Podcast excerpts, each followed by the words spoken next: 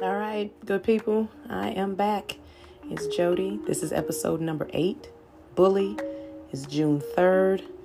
It's kind of a heavy hitter. I'm just letting you know that right off the bat, but we're going to do the work. Let's get it.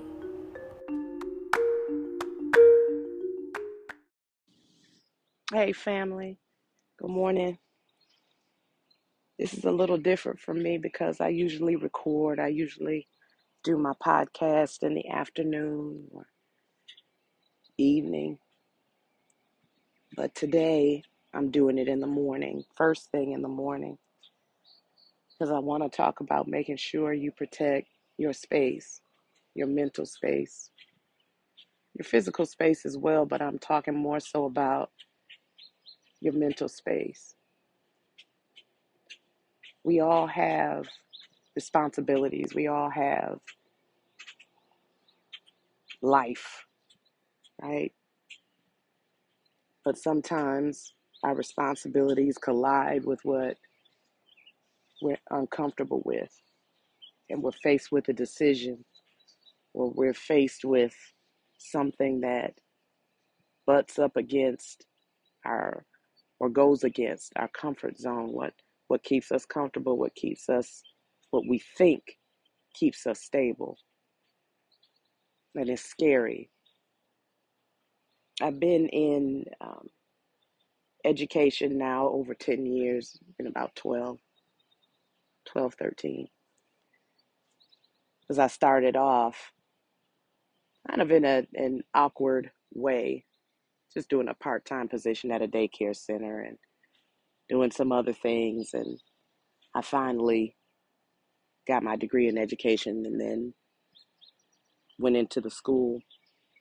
And I've seen some things, but the things that I've seen have been things that I didn't know I would see, things that I wasn't prepared for, but they were things that people on their way out warned me about.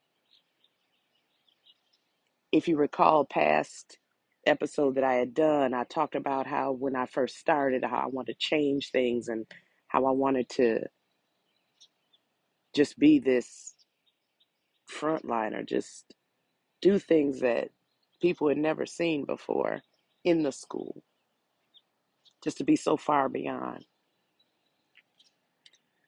And I feel like in many ways, I did things that were far beyond. But that was when I was optimistic. That was when I believed in what I was doing and believed that what I was doing would actually bring what I thought should come. And it should just be a given. And you do incredible things, you receive incredible things. That's what I thought. And over time, these incredible things or this unbelievable amount of work and these tasks and these hours that I would put in. And I remember my kids would say, everything is for them, everything is for the kids, you know, dragging stuff up to the school. As soon as I see that my kids aren't using it, I'm taking it up to the school, you know, little scooters and all kinds of things.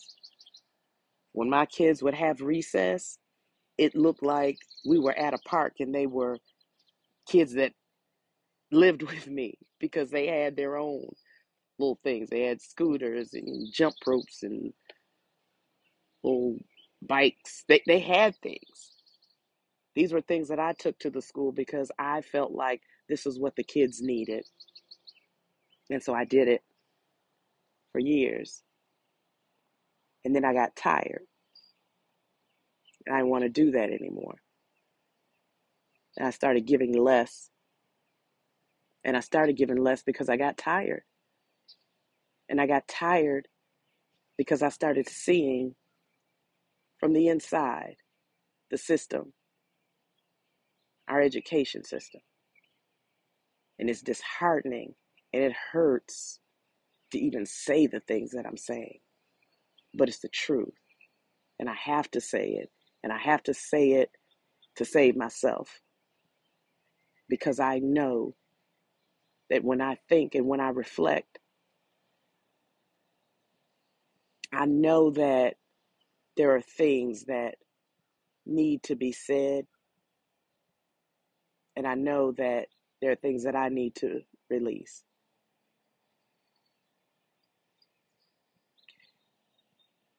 Yesterday, I had a situation now after coming back to work, and I'd been out of work for a little while, but um, after coming back to work, I experienced a situation that I felt, no, I know, was a situation where an employee was tearing down a child. I know it because I heard it. And I heard it from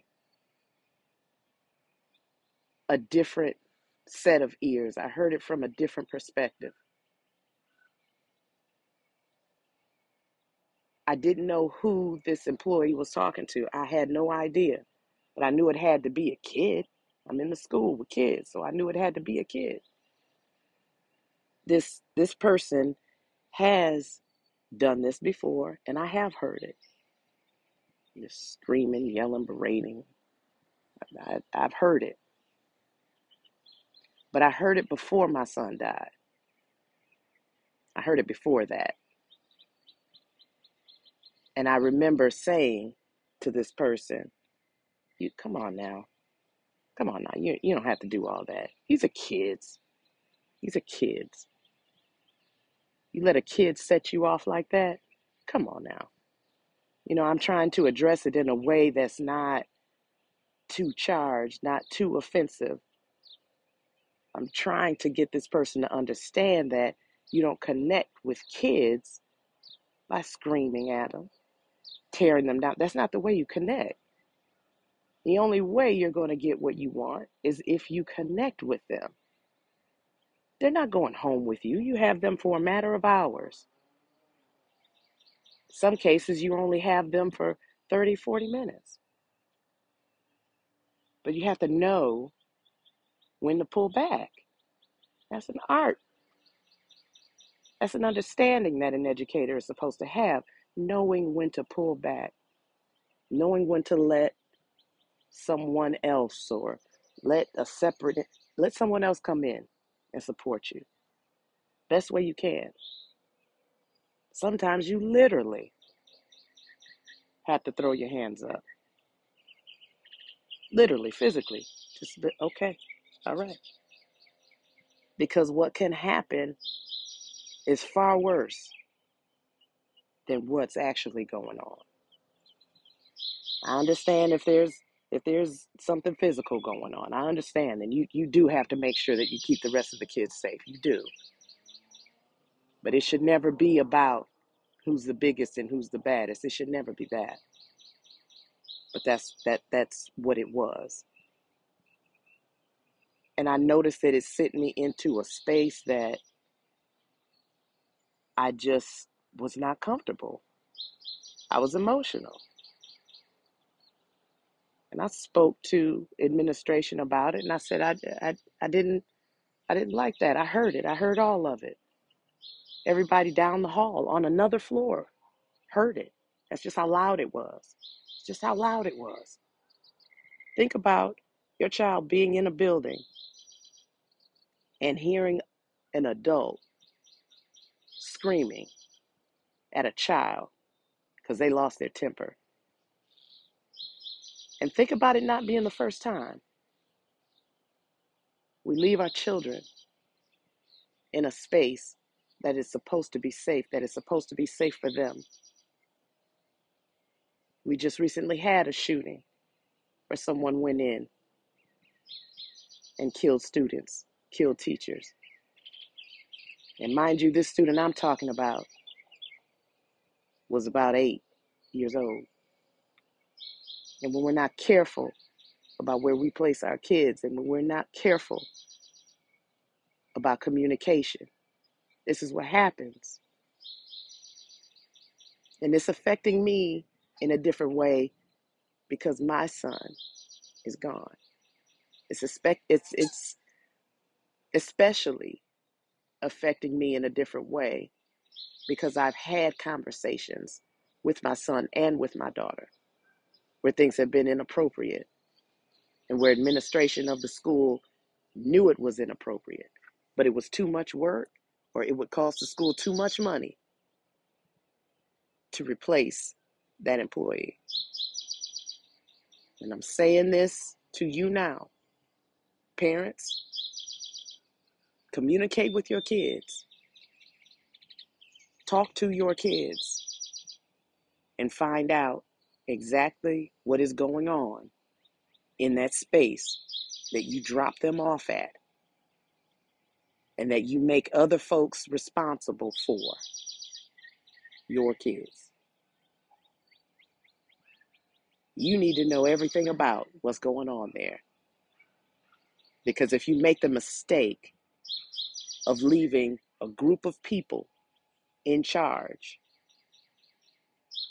leaving a group of people to do what's supposed to be done and they're burnout, you got a problem. Because I can tell you right now, the goal for many people not only is success or educating a student, that, that goal is there, sure. But the goal above all is to keep their job. I'm telling you, the goal above all is to make sure they maintain their employment. Please don't misunderstand me. I'm not saying that every educator, of course, at every teacher, whatever you you know, whatever you rather be called, because I, there's a difference. There's a difference in an educator. There's a difference in a teacher. Because an educator knows when to draw the line. A teacher is in there trying to make sure that they do what they need to do, but there's a bit of a difference. And there's even, you know, there's even an employee at a school where I can't even categorize them as a teacher because they shouldn't be within 30 feet of a child, but they're still there. Some of them have been there for decades. So I guess we can say there's a level. There are levels, there's several, but we have to be careful and we have to be not maybe not defensive, but yeah, we we we have to be advocates for our kids. So obviously, when this when the situation happened, obviously when this situation happened, it shocked me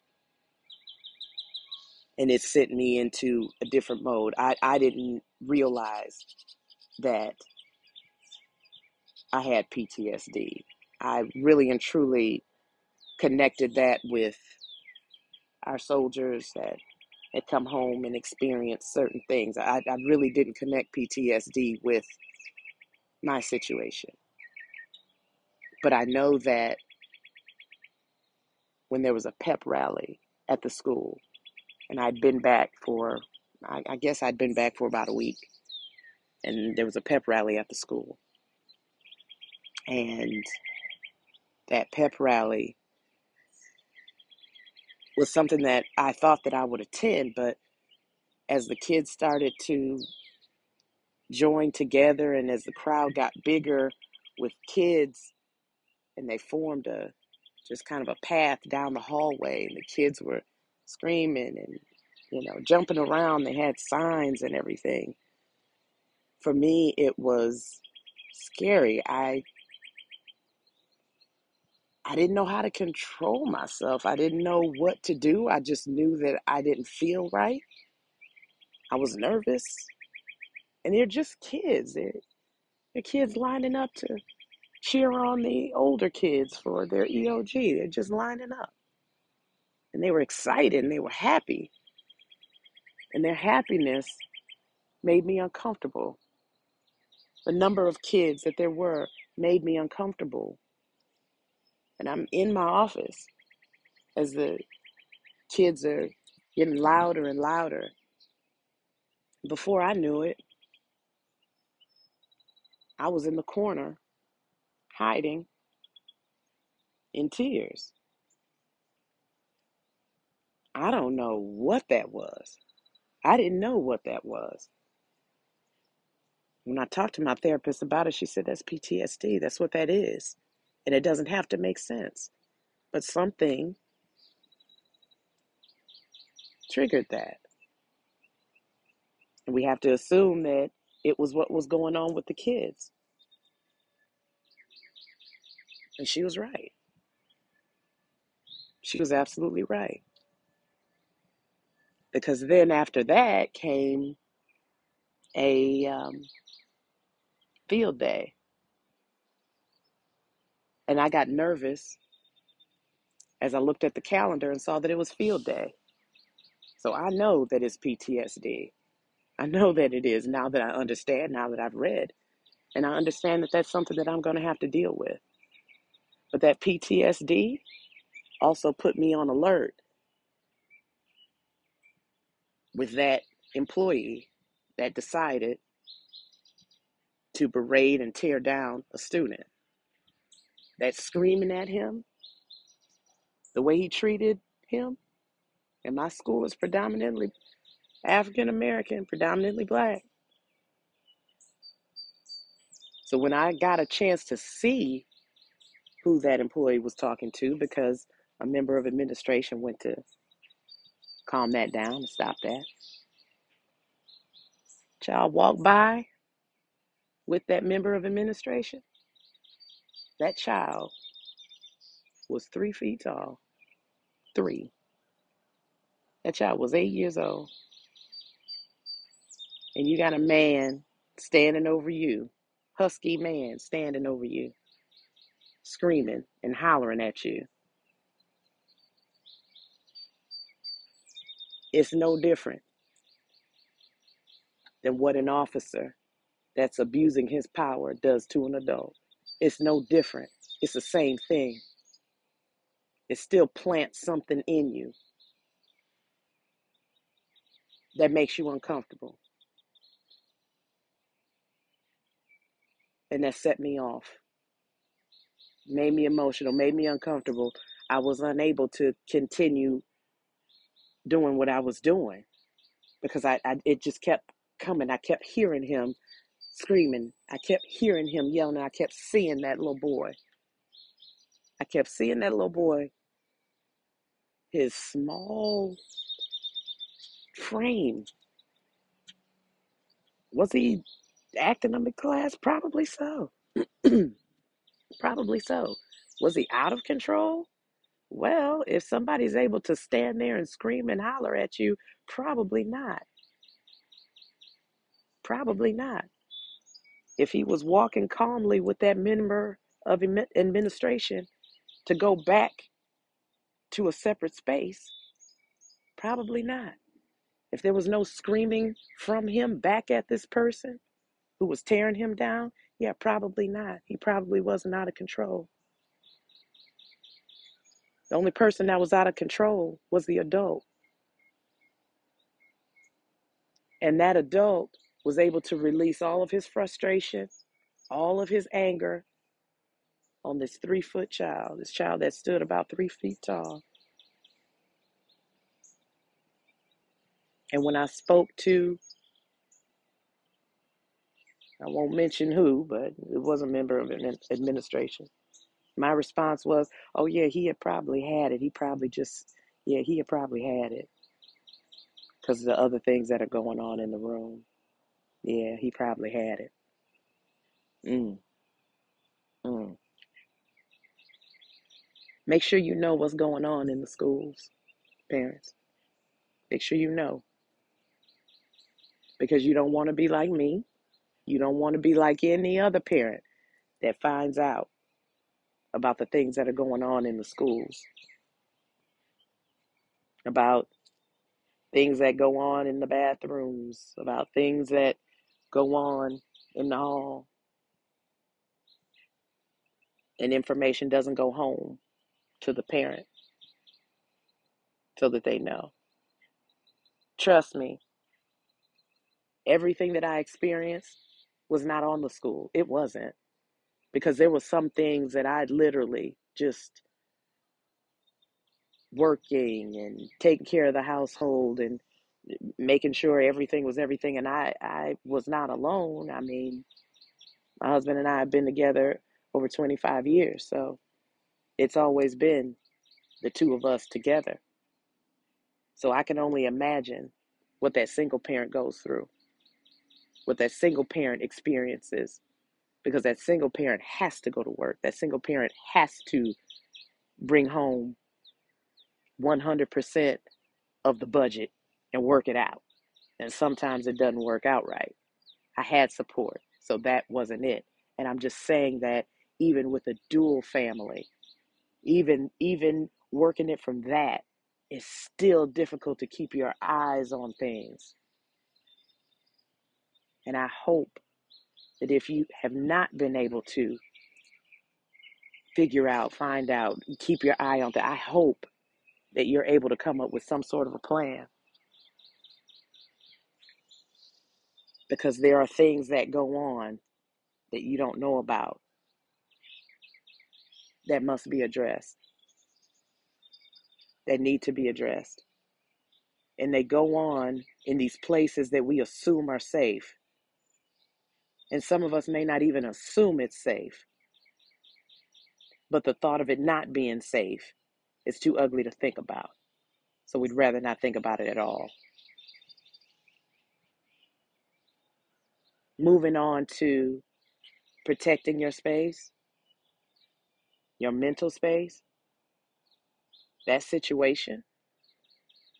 That situation set me off probably on about three different levels. And I woke up the next morning still heavy about it because I felt guilt. I felt guilt because that's not the first time I heard this individual with kids this way. It's not the first time I heard. I felt guilt because I know the position that this individual holds. I felt guilt because those children are black children, and this individual is not. I felt that guilt, and I have to admit it. It is what it is. And when I get up the next morning, I'm heavy, and I'm heavy because, like I said, I felt guilt, I felt angry, and I had the PTSD going on.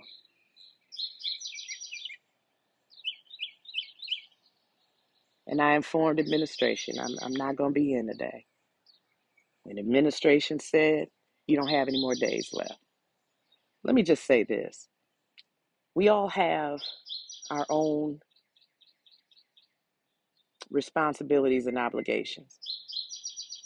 And I said to y'all before, my one responsibility is to make sure that I'm happy. That's my one job to make sure that I'm happy. And I'm going to do it one way or another. So when I was told you don't have any more days, and that would be because of me being out, my response was if I'm fired, then so be it. Next response was, well, well, let me, I want to work with you. Okay. Okay. And we can do that. We can do that. But be careful of those that are in power or those that hold a position. Be careful about pushing in on your space, of your mental space. Weigh it all out. Don't get me wrong, weigh it all out. But this issue is an issue that is not rectified by you. This is a situation that's rectified by administration. Or I shouldn't say you, I should say me. This is an issue that should be rectified by administration. But administration tells me that I need to come in, that I need to come into this toxic space, even though, even though I'm not feeling well. This is what I mean by protecting your space, your mental space. Because administration, the heads of businesses, they see what they see to keep their business going or to keep them out of the fire. They don't see what you see, they don't feel what you feel. And the only person that could fight for their mental space is you, is you. I cannot tell anyone what to do. I can't tell anyone what decisions they need to make in their family or, or, or otherwise. But what I can say is when you don't protect your mental space, that's when things come unhinged. And I won't have anyone telling me what I need to do or what I don't have because I'm abundant and I have far more than that individual will ever know. And I'm not saying this because I have negative feelings toward this person. I care deeply for this person. This person supported me the whole time. But when it came down to feeling as if I needed to do what they wanted me to do, there was a decision that had to be made. It's either me or them. You know who I chose. So I sit here and I say to myself, how do I handle this? How do I release this? How, how what do I do? I do my work. And my work is to report to you all what I know, what I see, and even what I feel. Protect your space at all costs. Protect your space at all costs. No one has control over your life but you. Protect your space, friends. Protect it. That's all I have. That's all I have. And I hope that we give this thing some thought as we go into our summer. If you have kids, especially elementary, middle school kids, there are things that go on that probably won't be discussed because they feel like they were wrong. So they'll keep it from you. But if you've reflected on things that have happened as a child, you can reflect and you can recall certain things that happened in your childhood that served to tear you down and eventually became part of your shadow as we had done in another episode, or as I had talked about in another episode before, that shadow work. Situations like this, that, that little boy that I talked about that was, that was about three feet tall, that little boy, yeah, this is going to sit in his shadow, this situation. Somebody standing over him. That's the opposite of him in every way, shape, and form. Standing over him berating him, tearing him down. Yeah, that just sits in his shadow. He's creating that shadow right now. And it's going to play in his life from here until, and hopefully he'll recognize it and fix it and do shadow work. Hopefully he'll be that type of an individual. Hopefully. But if he's not, yeah, that employee deposited into their shadow. And if there's anything an employee should not want to do at a school, is to deposit into a child's shadow. And that's what I saw yesterday. Protect your mental space. Protect your children.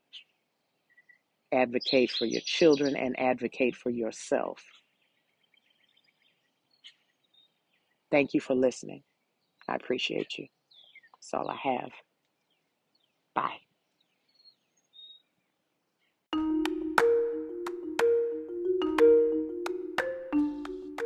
Hey, friends. Hey, family. Good people. I am back just to do a quick recap on this episode. I just want to mention a couple points, or a few points, three, roughly three points. Just recapping on this episode because this episode was one that was near and dear to me, and it was it was pretty personal. Um, took a little break, and just like it was supposed to happen, my sister called me.